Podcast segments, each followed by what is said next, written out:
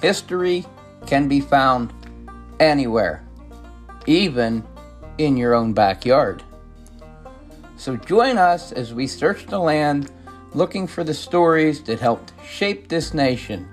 Come on the porch, grab a drink, and join us for a little bit of history from the homestead.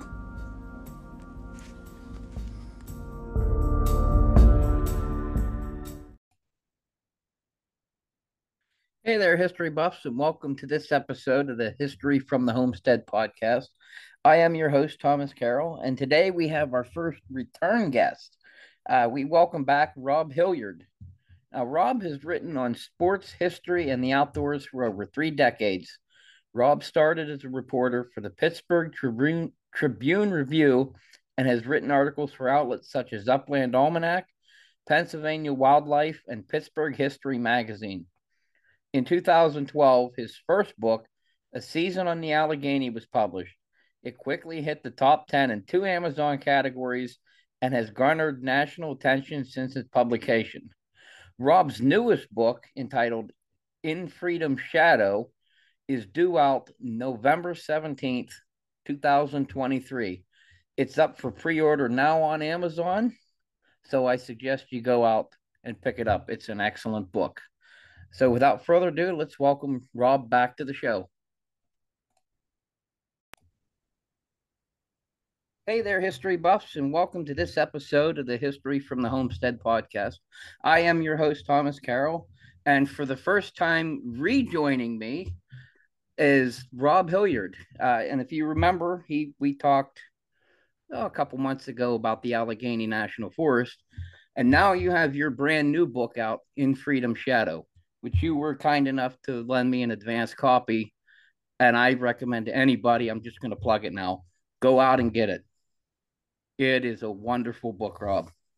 Well, thanks very much, Thomas. I, I obviously appreciate you saying that. And um, I appreciate you inviting me back on the show. I'm, I'm, it's great to talk to you again, and I'm excited to be back on.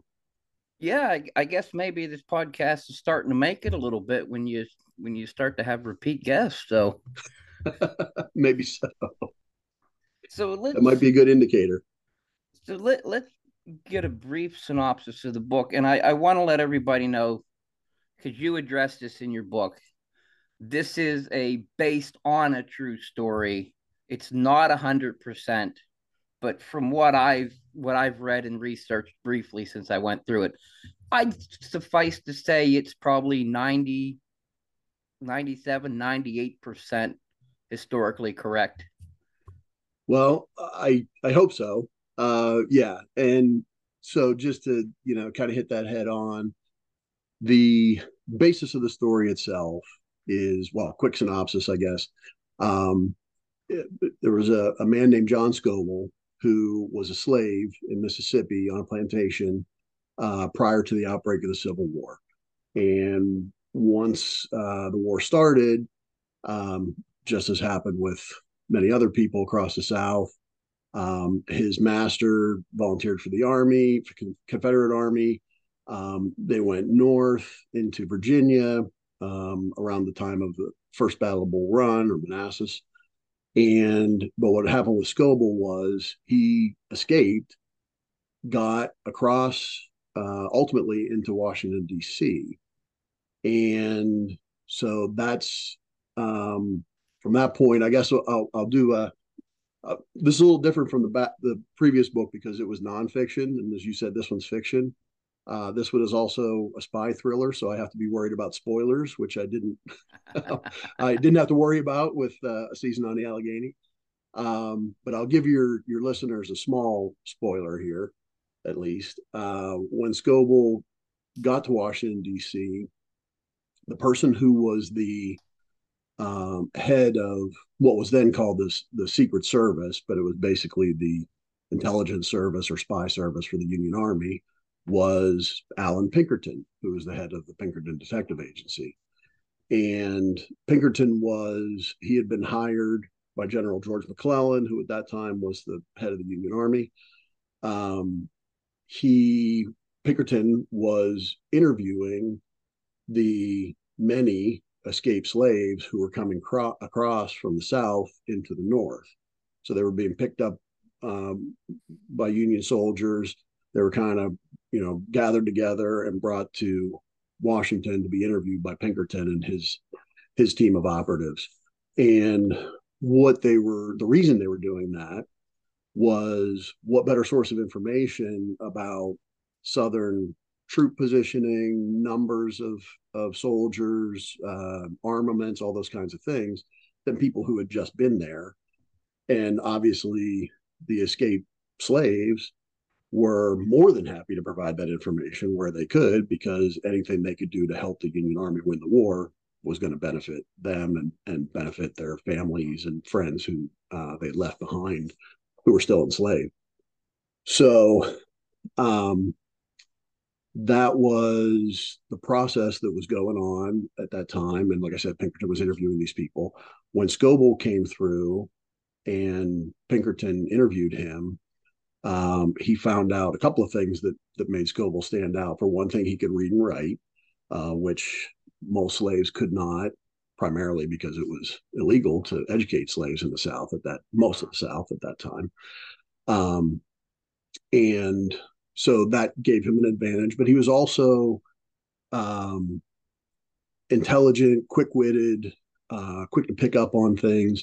So because of that, Pinkerton actually recruited Scobell to join his Secret Service and become an undercover spy for the Union. And the way we know all of this is about 20 years after the Civil War ended, Pinkerton wrote a book um, called uh, The Spy of the Rebellion, I believe was the correct title. And he talked about a number of his operatives um, who were who were uh, in his Secret Service during the Civil War. Um, but he talked specifically about Scobell, and, and he told the story that I just told that you know Scobell came to him, he interviewed him, he liked him, he thought he would be a good fit, so he recruited him into his service and uh, and then he sent Scobell back into the Confederacy, of course, in the guise of being a slave, um, on two separate missions. One where he went south through down the eastern shore of Maryland, uh, and then up into northern Virginia, and then a second one where he accompanied uh, another female operative um, that worked for Pinkerton, and they actually went into Richmond, which was the, of course, the capital of the Confederacy, and uh, they were spying within arm's reach of uh, of the Confederate White House in Richmond.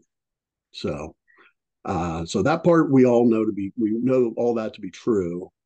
Um, there are, of course, lots and lots of unknowns in in between there, and um, so my approach to writing in Freedom Shadow was to take that that skeleton and put some meat on the bones.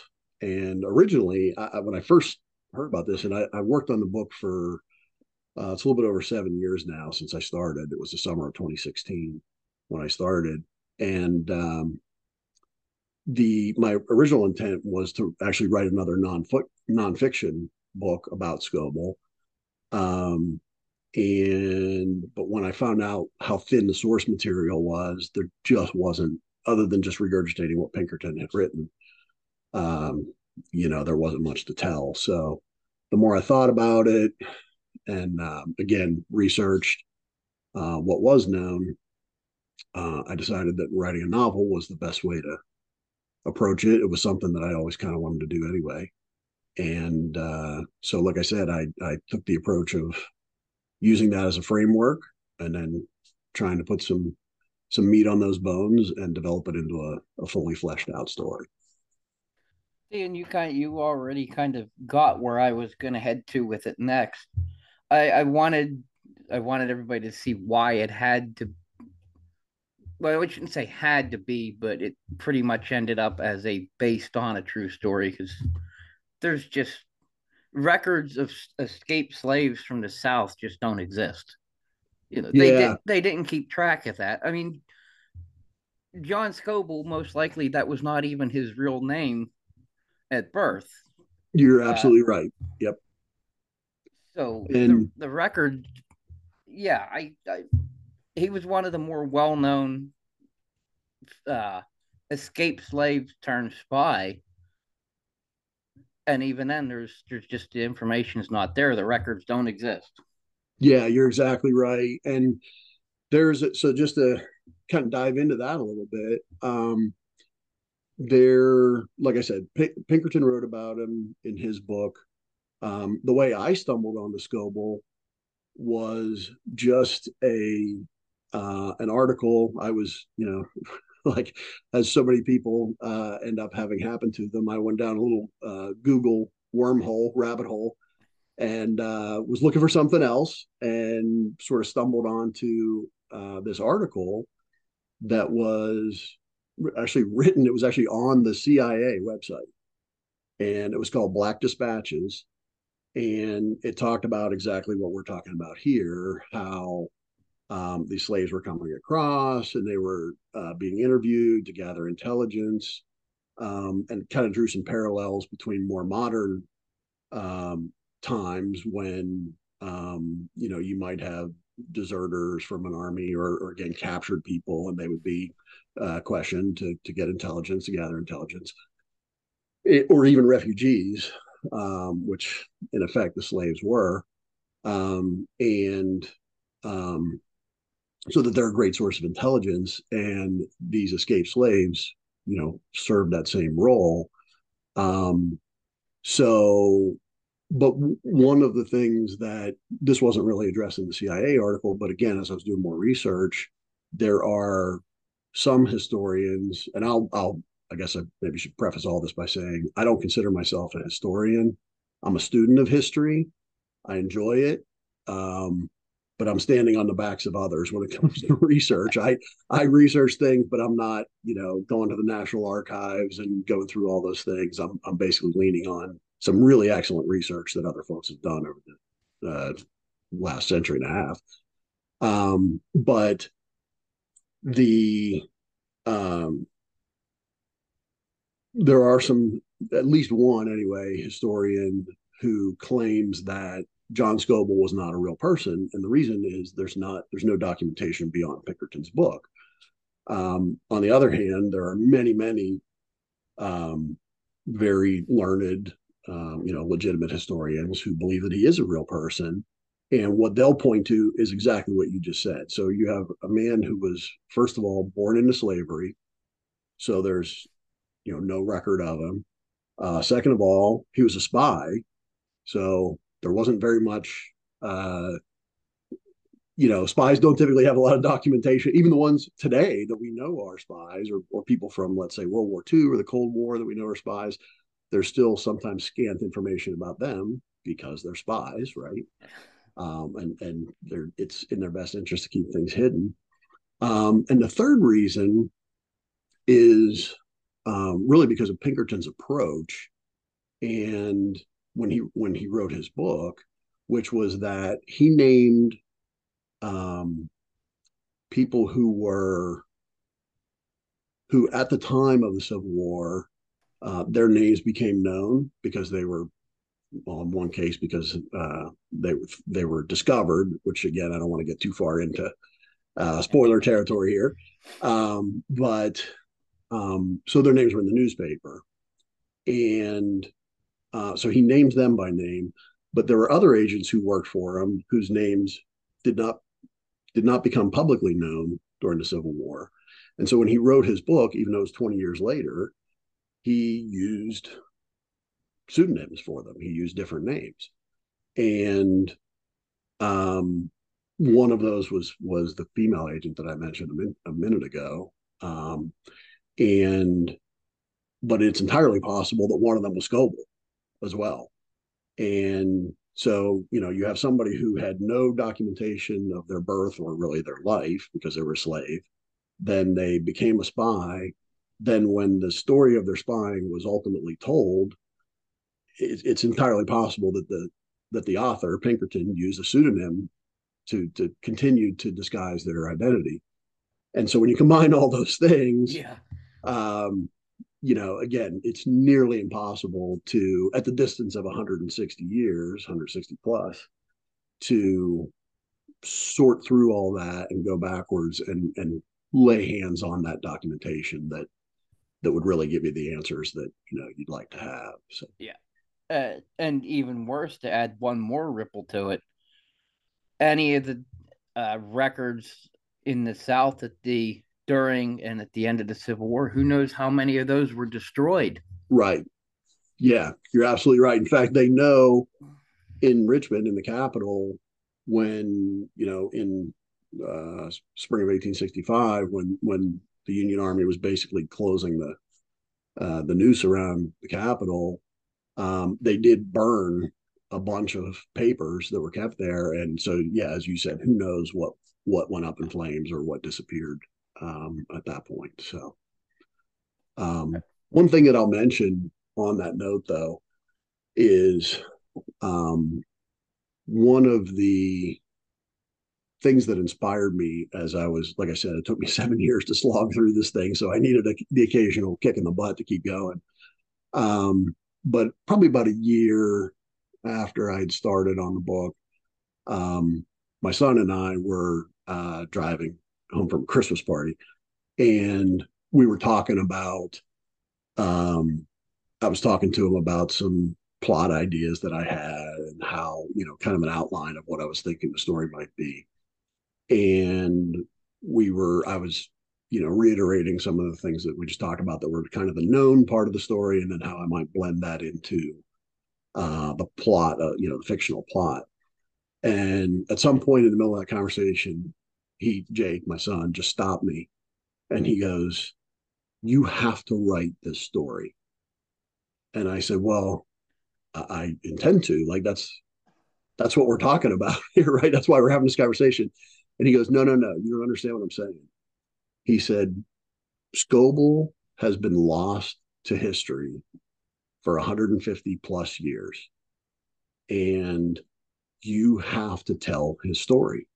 He said, This guy was a hero and people have forgotten him or not even know, you know, don't even know his name. You have to give him his voice back. And so as I, uh, you know, uh, over the ensuing years, when I got to points where I was just like, uh, you know what, this isn't, isn't worth it anymore. Or, you know, I think every author gets to a point where they start writing something and they reread it, and it's like, this is just crap. I'm not, you know, I've wasted all my time. And but when I got to those points, um, I thought back to that conversation, and this was really, you know, one of the great benefits of of doing a story that's uh, a novel that's based on a true story is I would go back to that and think about what Jake said and just say, you know what, I do need to like, even though I don't maybe feel like pushing forward and keeping going, um, I in a way I owed that to Scobell to tell his story and to give him a voice. So that's been my, like I said, that's been kind of my inspiration along the way to just keep pushing when uh, at times I didn't feel like pushing anymore. And that's great because I've I've been passionate about the Civil War since I went to Gettysburg as a eight year old Boy Scout.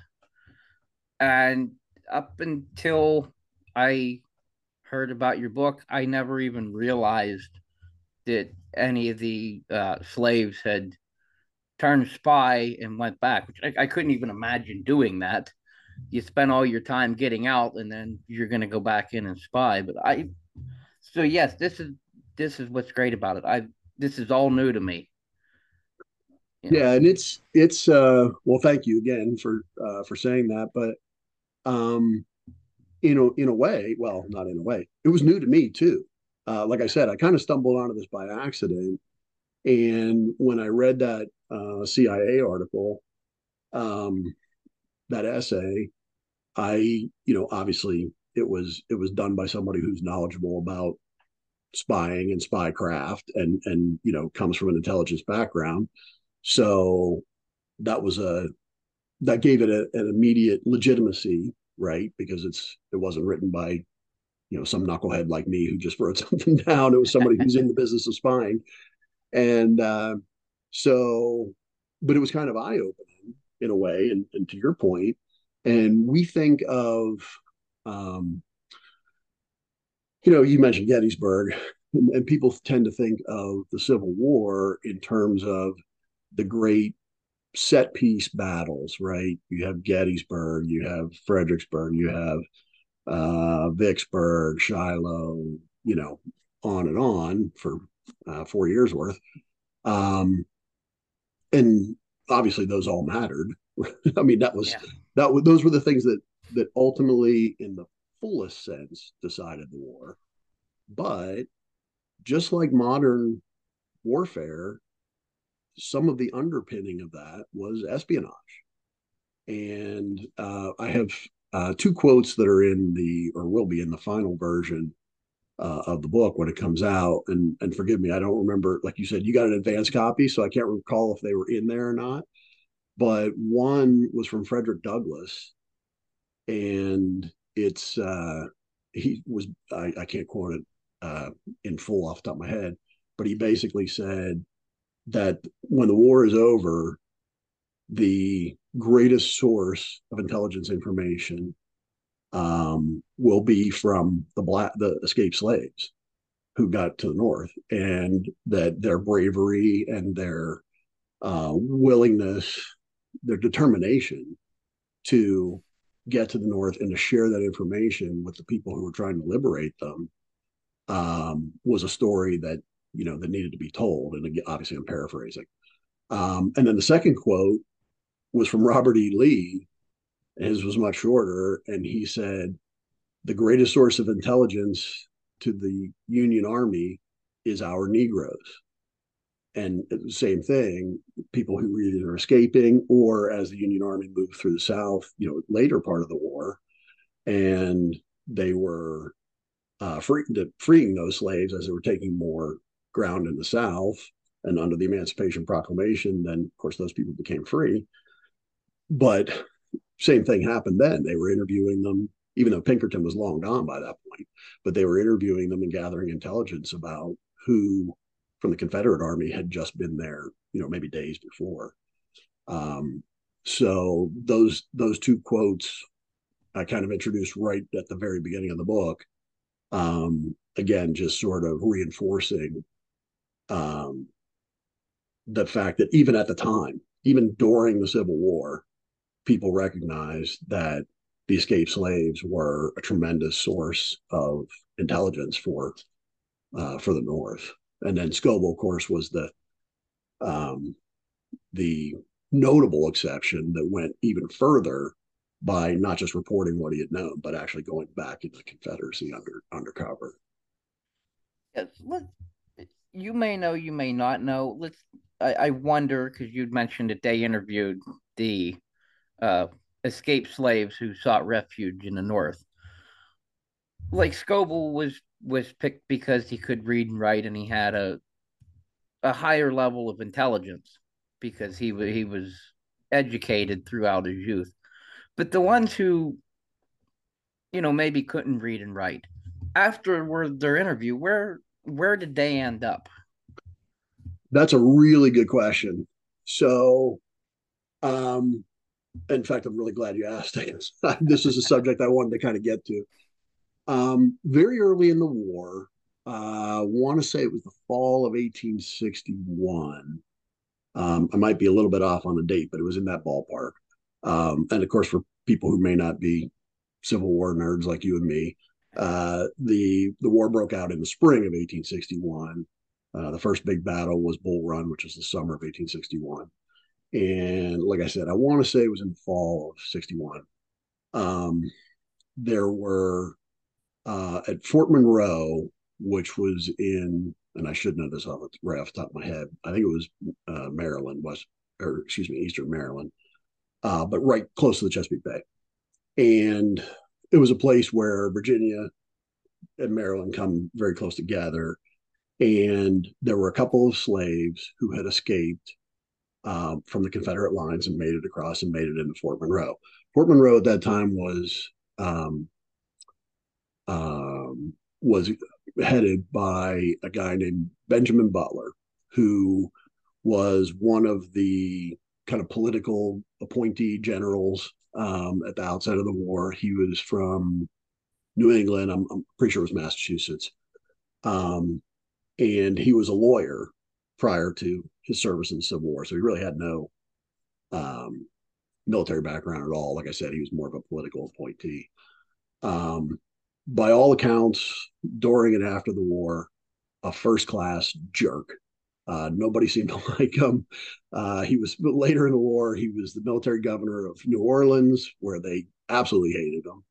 Um, and there are some kind of funny stories about that, but I, I need to get off on that sidetrack. But when he was at Fort Monroe, um, it was a small number two, three, four slaves had had escaped and made it inside of the fort, and the commander of the opposing Confederate forces at that time sent a note over to Butler and said, uh, "You need to return our slaves; they're our property."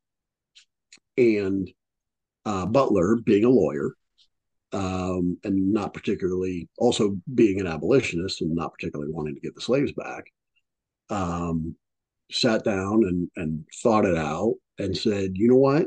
If they are not people, as, as the South claimed, if they are in fact property and they are now in Union possession, then we are declaring them to be contraband. And therefore, they don't have to be returned. So it would be just like, and and you know, I hate to draw this parallel, but this was the legal basis of it as if they had captured um, you know cannons or or horses or something like that in the course of, of battle and they um, they wouldn't return that because it was it was contraband it was considered contraband material so of course the union army wouldn't be expected to return it to the south um, or to the confederates and so butler basically used their own words and thought process against them by saying, well, if slaves are property, then we have captured your property. And guess what? We're not giving it back. And so that became, like I said, they, they, the term that he used was contraband of war, but it actually set a precedent that spread across the entire um, battlefront uh, of the entire Civil War. And in effect, it opened the door because once um, well, first of all, um, pre- most importantly, President Lincoln agreed with Butler that that was a legal mechanism that they could use uh, to allow these escaped slaves to stay. And there were, you know, uh, there were a lot of, there have been a lot of analyses over, again, 160 years of who was an abolitionist, who wasn't, what, you know, how did it serve this person or this party or this group? um, to free the slaves or not free the slaves. And I'm not, you know, we could have a week long uh, conference on that, and uh, we certainly don't need to. And I'm not educated enough to do it anyway. But um, Lincoln agreed with that particular piece, and it served him and the Union because every slave that came from the South and came to the North, and Lincoln essentially said this that and was not returned to the South, that meant one less person working on plantations and, and economically supporting the South. That meant one less person, maybe one less soldier in the army, because if a soldier had to go back and work uh, on a farm, then they're not carrying a gun, right? And the South was also using slaves to build fortifications. That's, in fact, the slaves that escaped to Fort Monroe. That's what they were doing. Um, so they were building forts. They were, um, you know, serving, uh, not serving in, but serving the Confederate Army um, as as enslaved people. And so every one of them that left was one less, essentially one less person that the United States Army had to fight against. And even though they weren't, you know, directly fighting against the slaves, but uh, so that was Lincoln's approach. He agreed with Butler's decision and that just threw open the floodgates. And so these these uh, people were escaping. They were kind of given this contraband label, if you will. Well, once it started being a few, and then a few dozen, and then a few hundred, and then a few thousand within a relatively short time, suddenly the folks in the north started to say, uh, okay, what are we going to do with all these people that are coming across? Right? They have no place to live. They have no way to support themselves. They have no, um, you know, no no method of of existence. Um, so they set up um, a couple locations, one at Fort Monroe later in the war, one further south um, on the eastern coast of South Carolina, I believe it was, might have been North Carolina. Um, but they set up these contraband camps. And the contrabands were kind of sent there where they could live. It was, and I, I talked about this a little bit in the book, it was a little bit of a, an odd existence where they were no longer slaves, but they weren't really quite free either. Um, they couldn't leave, they couldn't go anywhere, they couldn't come and go as they pleased. There was always the threat that if somehow the South won the war, or if they were to to uh, take over the contraband camp, of course, all those slaves would have been immediately pulled back into slavery in the South. Um, so it was kind of odd from that standpoint, but they they were given jobs, they were being educated, they were being paid for their work nominally, not a whole lot, but they were being paid. Um, uh, they were being educated, they were being clothed and fed. Uh, and some of those jobs were farming, so they were you know growing their own food and feeding the, the contraband community there at those locations. Um, so that's what that's a very very long answer to the question, the short question that you asked. But that's that is what was happening with the slaves who were escaping and coming. excuse me, coming to the north. Um, they were given this contraband status, and that's how they remained really until um, the end of the war. And, um, you know, at that point, it, it was kind of rolled into the entire reconstruction process, which again is a much broader topic. But, um, and uh, so that was the, that was kind of the process or the mechanism uh, under which those those people escaped and stayed and, north. Yeah, and and that's uh, an interesting way of how they went about doing it because I, I'm I'm sure some people now would just hear some of it and go ballistic, but that's just the way it was. They weren't really considered people. Uh, and yeah, on, on both sides. Uh, well, in some cases, sides.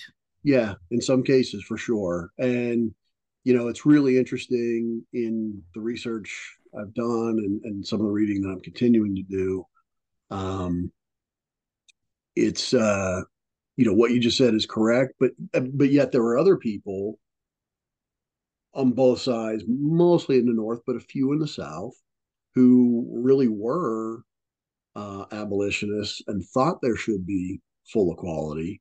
But then there were all these sort of grades in between, right? Uh, people who were completely on the opposite side who thought, well, blacks are just not human or, or subhuman, and and should always be slaves. Um, and I even, you know, kind of gave a little voice to that in the novel just to show how ridiculous that is. Um, but I, you know, I wanted to touch on that just to show that that that was some of the mindset. Um, but almost, like I said, almost every grade in between. So there were people who thought that they shouldn't be slaves, um, but yet they, if they were freed, they shouldn't be full citizens. Um, there were people who, you know, wanted the abolition of slavery, but then after the war, they were like, well, no way should we, we allow blacks to vote. Um, and then, of course, there are other people who were like, there's no distinction. They're people just like us. They should have every, you know, right to live like we do. So, like I said, almost every every gradation along the line and different people thought differently and and that again that was one of the things that i tried to touch on a little bit um, it wasn't intended to be a um, any type of essay on the human condition. And obviously, it's it's intended to be a spy novel, but right.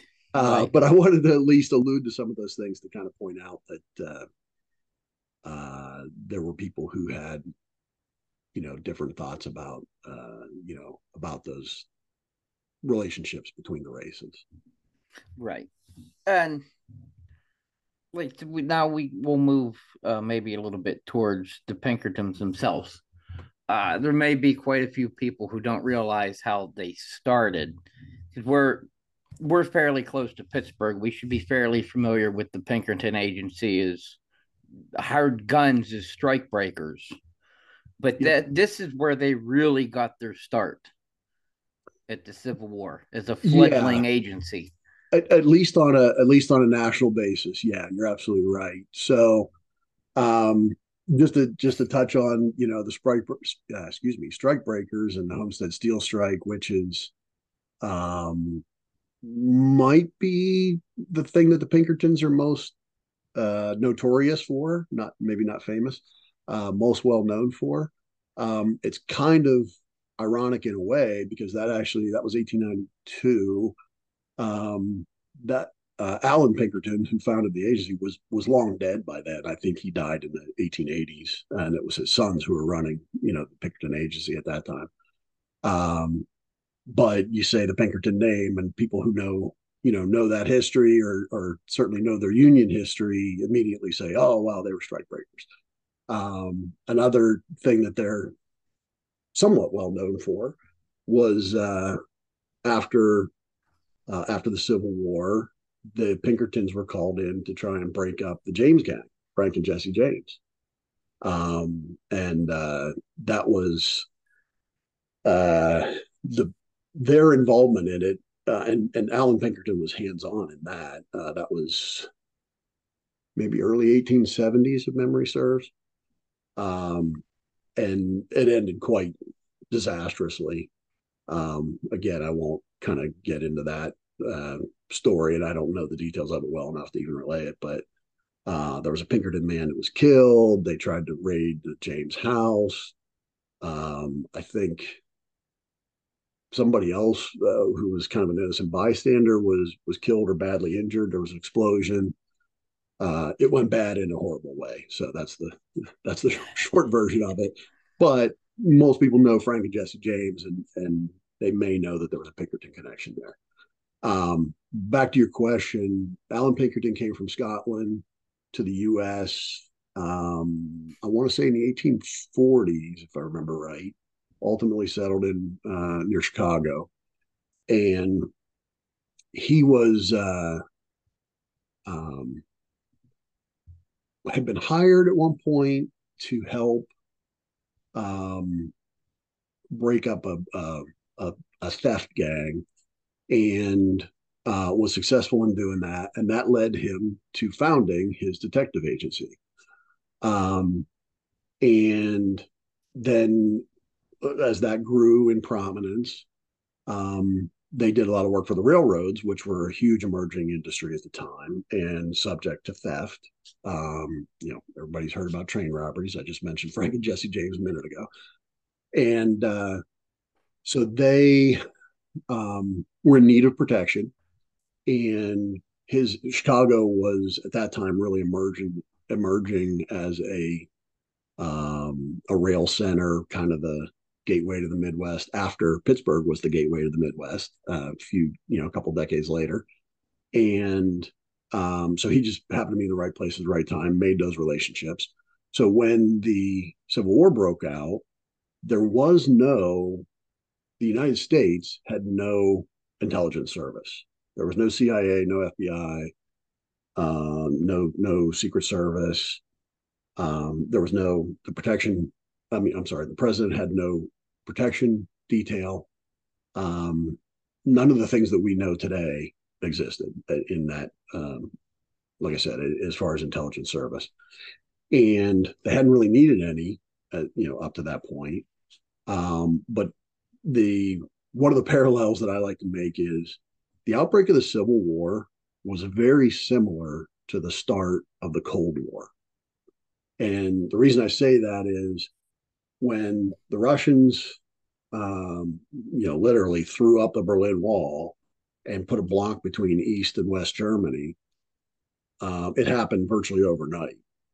And the same thing really was true, the same conditions were true of the North and the South in the U.S., effectively the South said, "Okay, we are we are an independent country."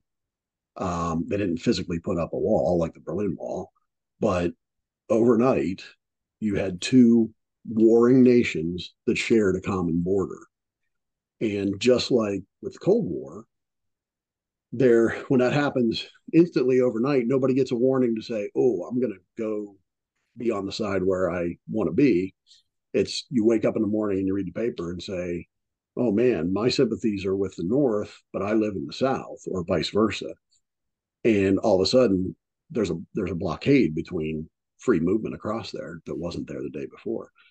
And just like in the Cold War, a lot of the people who were on the, you know, what I say, the wrong side of the line, the side that they didn't agree with, rather than trying to get themselves back, they just decided to become spies for the other side.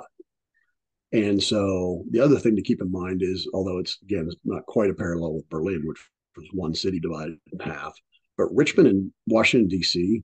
are only about 90 or 100 miles apart. So you had these two warring capitals that yesterday were not opposed to each other, and today they are.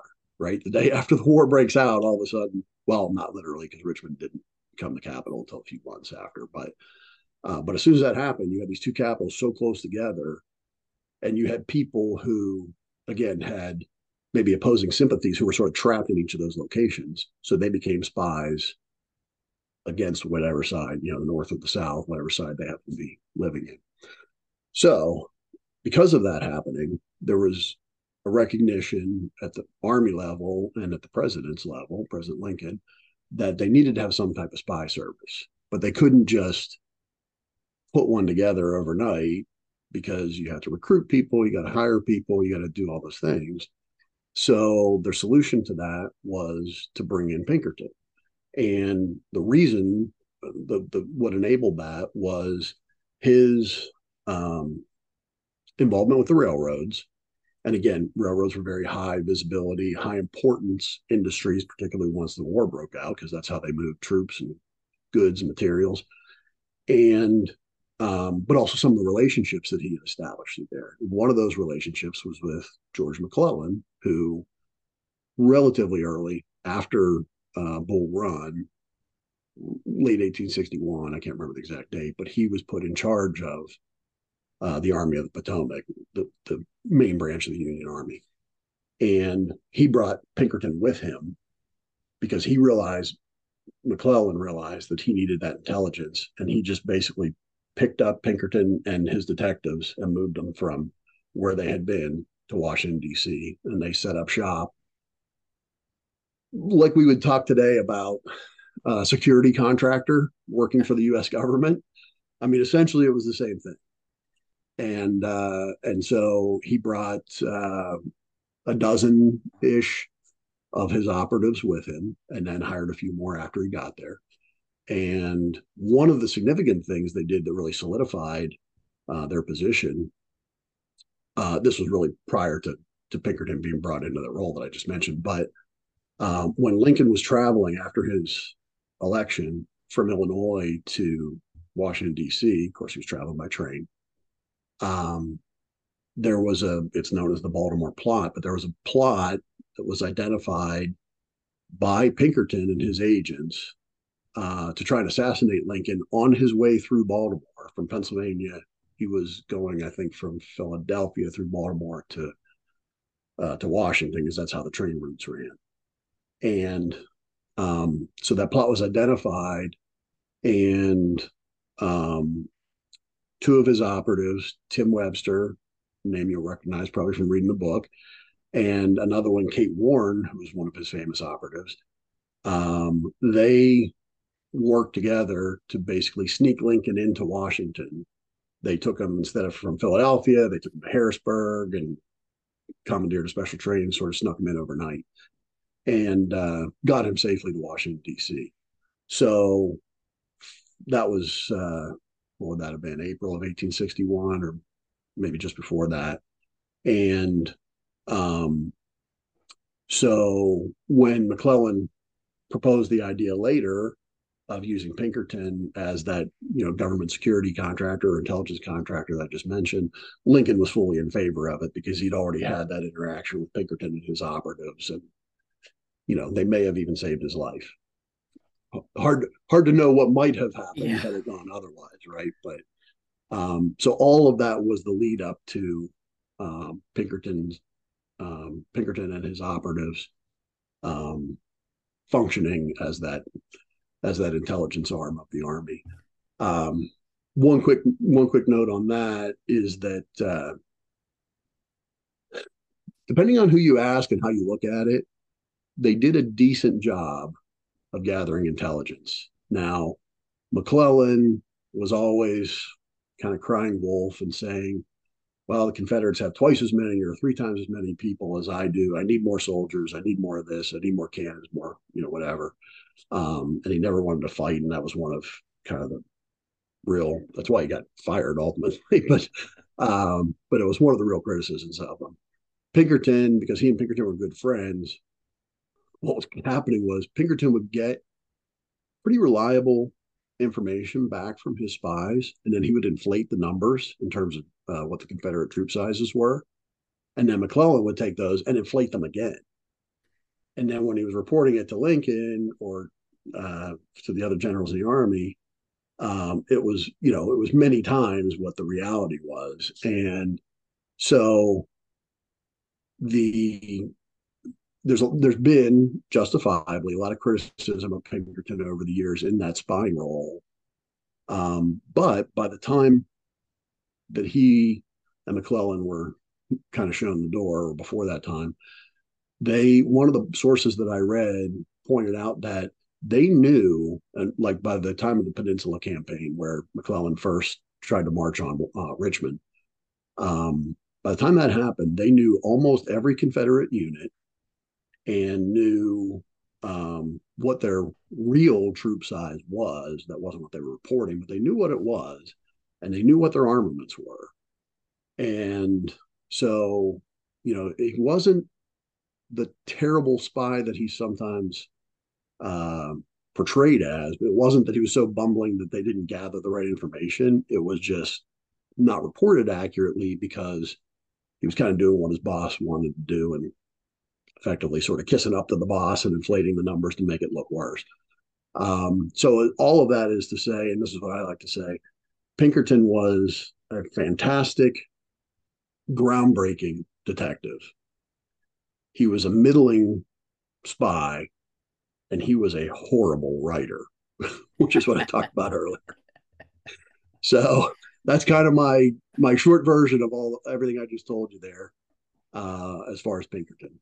So, so I, I want to ask if there if there's anything extra you want to add because I have a million questions, but every single one of them will definitely give something away. And he said I I don't want to do that. So if there's anything you want to freely add here yet. Uh, I appreciate that. Um, one uh, one thing that I maybe talk about, and I'd be interested to hear your your thoughts on this, um, having read it. Um, one of the things that I struggle with as far as the uh, physical construction of the writing of the book was writing um, in dialect and you know um, so wh- where i had a hard time was i don't uh, i'll just be straight up. I don't particularly like reading books that have a lot of dialect um, dialect dialogue in them. Um, it, it's all it's always a little clunky when you're trying to read it because you know the eye just doesn't flow across it. Um, and uh, i didn't particularly like writing it either frankly. But the reason i did it was because like again to to use a different example let's say we were talking about uh, somebody who was undercover during the cold war in east berlin and you could just say uh, you know he said to the person please let me in in perfect german right? You could just put the the phrase in perfect german there and it's 100% clear that he's talking as an undercover agent right the struggle with Scobell was everybody speaking English. so I had to have a way of showing when he was sort of using his undercover voice as opposed to when he wasn't using it. And the only way that I, I really landed on to be able to do that was, you know, using that dialect and when he was sort of uh, talking like a slave and then, you know, not talking like a slave in different parts of the book to show that distinction. Um, and I, I struggle with that. I hope, you know, I was successful in doing that, but I'm interested in hearing your, your feedback on that as a reader. Yeah, actually, it I, I know what you mean. I've read other books like that, and it it can be tough, but yours seem to work fairly well because, as you said, it creates the distinction of he's almost two personalities. Right. He really had two personalities. He was he was much more educated than other other slaves were and could speak English well which would have just stood out like a sore thumb, whether he was a spy or not. Or not, exactly. Exactly. So I, I almost think you had to make that distinction somehow. Yeah, and that's what uh, that you hit the nail on the head. It's it was drawing that distinction, but of course, drawing it for a reader, right? It had to be on the page, or else you couldn't. Yeah, you know, it exactly. wouldn't make sense. It, and uh, so well i'm glad to hear that i i will tell you that i tried to i tried to make that as minimal as possible in other words just enough to to make it clear that he was talking this way versus talking this way um and as you said in different circumstances because he didn't he wouldn't want to be discovered um but but without making it just over the top where it was just clunky and hard to read and off-putting. I really didn't want to, you know, I really didn't want to do that. So, um, yeah, I'm, no, I'm glad it, to hear your feedback on that because, yes. like I said, that's something that's been, you know, that's nagged at me from almost the beginning because I didn't know another way to. It it definitely does, and in fact, in this case, I'd say it even heightens the character more to a degree. You get a, a better feeling for who the character is because even in in real life as him in real life he would have had to speak that way to even some other slaves so they could kind of understand him even. Right. Or again not that he wouldn't stand out yeah.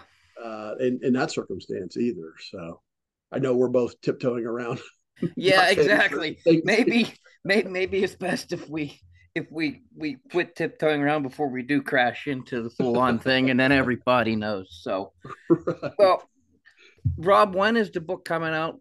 Where can we find it? It will be out on November seventeenth, um, and it will be available in both um, ebook format and paperback uh, on that date. Um, you can go on uh, Amazon right now and pre-order it, or Barnes and Noble, or uh, multiple other sites. Um, Amazon, for whatever reason, uh, they won't let you pre-order the paperback. They'll only let you pre-order the uh, the ebook, the Kindle version. Um, I believe you can pre-order it from um, the paperback that is from uh, Barnes and Noble, however. Um, and I know you can pre-order the ebook. Um, so it will be available uh, at all those places beginning November 17th. It should be available um, if they don't have it in stock at your local bookstore, whatever that might be. They should, well, first of all, ask them why in the heck it's not available, why they don't already have it on the shelf. Um, but they should be able to order it. Um, and uh, it's, uh, yeah, it should be available um, at almost all outlets, including independent bookstores. So, and I, I will share the the link for everybody where they can pre-order the uh, ebook version of it. Uh, Appreciate that. I, I I look forward to the day it comes out, and I I just want to plug it again to everybody. If you have any interest in the Civil War, or spies, or thrillers, it's a definite. Definitely have to read it. Well, thanks again, Thomas. I really appreciate that, and that's that's really um, you know you kind of touched on there one of the things that I've that I've been focused on with the book. I really wanted it to be at its heart a spy thriller. Um, I mean, that's really where I thought it and and I think it has a lot of the um, traditional elements, tr- tropes of a spy thriller. There's again, without spoiling too much, but it starts with a border crossing, which is, you know, every spy novel is like, well, we're trying to get across from here to here, you know, trying to get out of enemy territory, right? And that's the opening scene in the book. And we already talked about some of the undercover missions and, um, uh, you know, decoding messages, and and a lot of those things are in there. You can um, and you um, yeah, you can't have a spy book without somebody sneaking around in the dark. Right, exactly. and there's no shortage of that. So yeah. Um and that's really what I wanted it to be, but at the same time I think it does um you know cross over the bridge into also being a historical novel. And that seems to be uh, historical fiction. That seems to be the part that um readers like yourself and some other folks who've read it are that's the feedback they're giving me is they really like the historical part. The um you know knowing what richmond was like during the civil war what washington was like and just talking about the you know the muddy streets and the cobblestone sidewalks and you know all those types of things um people seem to latch on to to that uh, so hopefully it'll appeal to both audiences and you know it'll cross over there but uh we shall see Oh, I believe it definitely will. So, Rob, thanks again for talking to me about it. Like I said, everybody order the book, pre order it, order it, go out, get it. If your bookstore doesn't have it, tell them to get it. Well, thanks a million again, Thomas. I appreciate it. And and I should have started with this right up front, but thank you very much for taking the time to read it and and you know give me your feedback. I mean, I thanked you for having me back on the show and and for the kind words, which I certainly appreciate. But uh, just for uh, for offering to uh, you know take some hours out of your out of your busy uh, lifetime and and read a, read through it, I really appreciate that. Uh, thank you too. Thanks to everybody for listening. Uh, remember, if you like the show, you can share it with all your friends. We can be found on all the major podcast players. Uh, we can be found on Facebook, and you can also find us and catch the show notes at historyfromthehomestead.com.